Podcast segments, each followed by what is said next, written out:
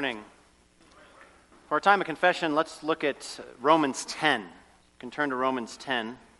And today and next week, for our time of confession, we're going to be discussing the words we speak. Our words and our speech. And here's, here's the takeaway for today what we speak is tightly connected to our faith. Yes, our, what we speak is coupled with our faith, our hearts, and our hope in God. So let's look now at Romans 10. I'll read verses 5 through 13. For Moses writes about the righteousness which is of the law, the man who does those things shall live by them.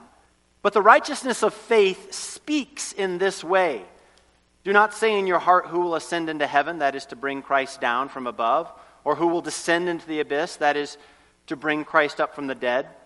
But what does it say?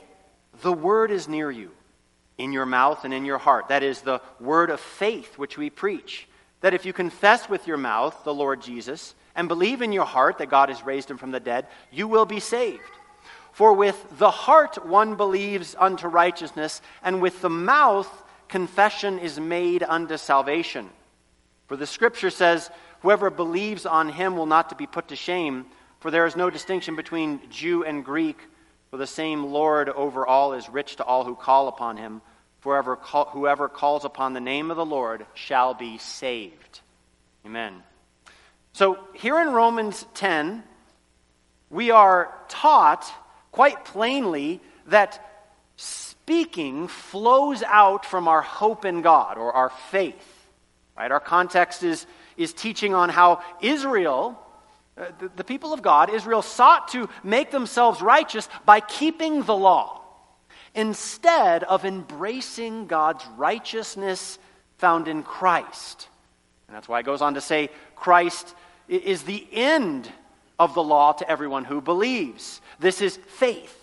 And this is what we live out and even speak in accordance with that faith. So, here in verse 6, it says faith speaks this way. It's an interesting thought. Faith speaks like this. Faith sounds like this. And then he teaches on how to avoid negative speaking that kills faith, and then teaches on positive speaking of God's promises that increases our faith. So you can see there's actually an effect of our speech on faith, and vice versa. Verse 6 faith speaks this way. Do not say in your heart. In other words, don't speak false truths or speculative ideas. Then verse 8 tells us what, spa- what faith does say or what faith does speak. It speaks the promises of God. The word is near you, it is in your mouth and in your heart. And th- these are the words of faith that we preach, he says. That if you confess with your mouth the Lord Jesus and believe in your God, heart that God has raised him from the dead, you will be saved. There is an action of speaking, of confession.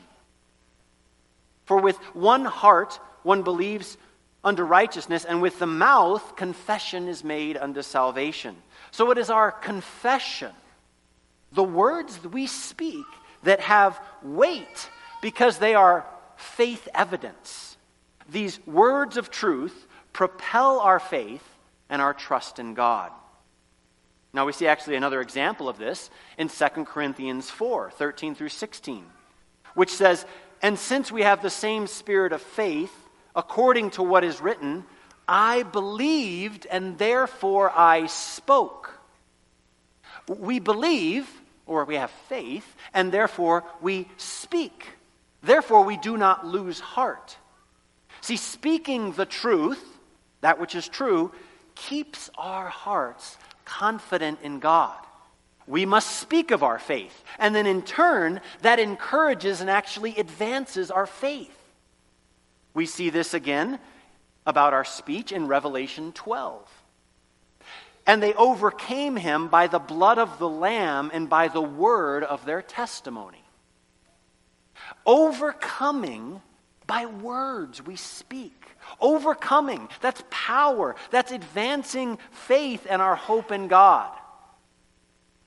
Proverbs 15:4 says a gentle tongue is a tree of life. A tree of life. Life can burst forth from the very words we speak.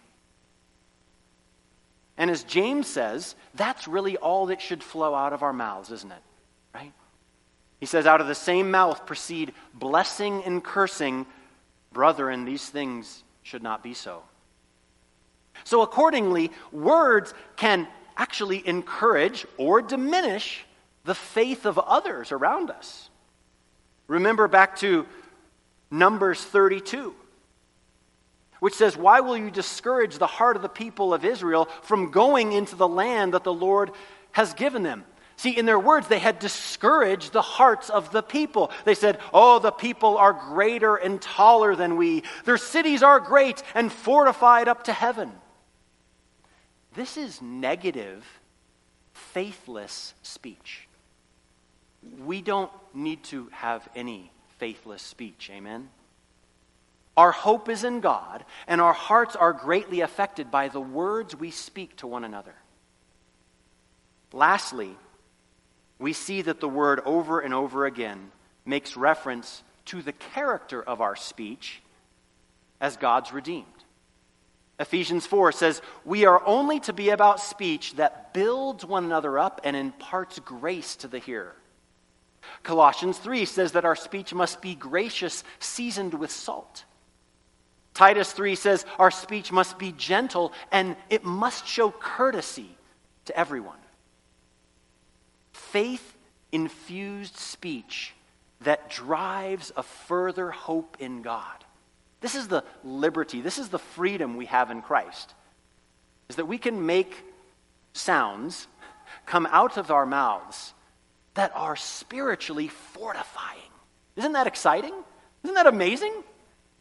So, what must we do in response to this teaching? First, we must, as Paul said in 1 Timothy 4, we must be nourished in the words of faith. Nourished in the words of faith. What is it to be nourished? It's to keep something alive and healthy so that it, it grows and abounds, and we are to be nourished in the words of faith, and our speech to one another should be given in a way that stirs one another up to love and good works, increases the joy of the Lord propels faith to our brother and sister. May we be nourished in the words of faith. Secondly, we must immerse ourselves in, in an environment of positive, faith filled affirmations.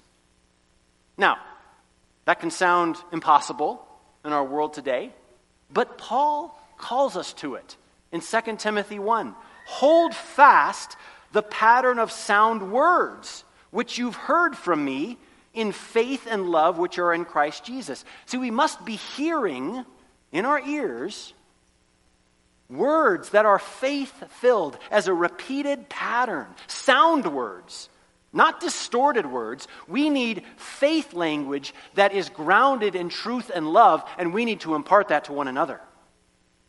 Faith filled affirmations.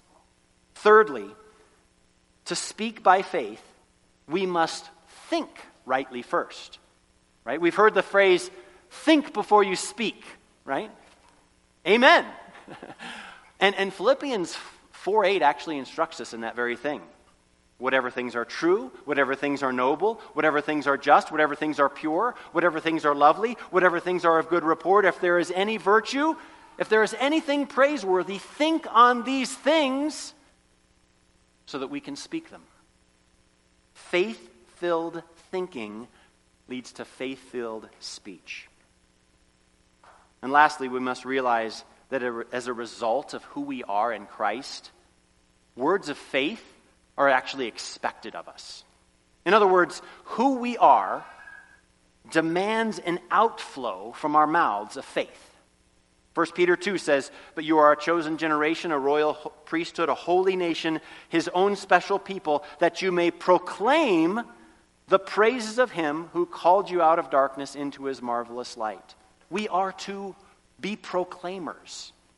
We are to declare that which is most important to us with emphasis. So, what we speak flows from our faith. And those words have a powerful effect. We all know we can be discouraged by words, we can lose heart, we can lose hope, or by words of truth, we can be built up in faith. We can be encouraged in heart. We can be reminded of the eternal hope we have in Christ.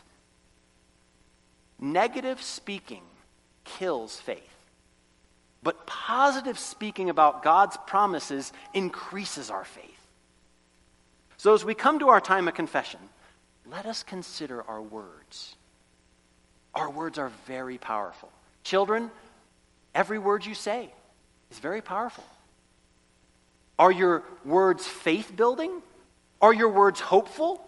Do your words have that refreshing sweetness flowing from a heart that trusts in God? Let us consider our words as we go to our God in confession. As we turn to our bulletin, and you can also see it up on the wall, we're going to take a time to say our corporate prayer of confession.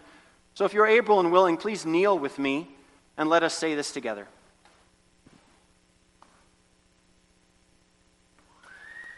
Merciful God, Jesus our Savior, we acknowledge our vileness, our worthlessness, our ingratitude. With shame and confusion of face, we look up to you, O bleeding Lamb, for having slighted your goodness and your loving kindness toward us.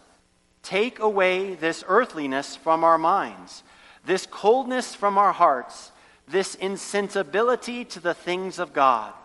Preserve us from a secret alienation of heart, from a growing lukewarmness. You are the rock of ages, the everlasting strength.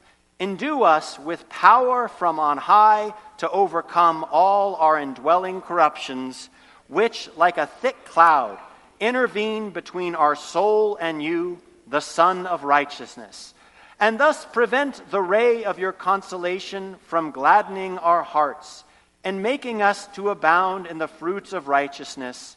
Forgive us for Christ's sake, in whose name we pray. Amen. We'll now take a moment to individually confess our sins to God.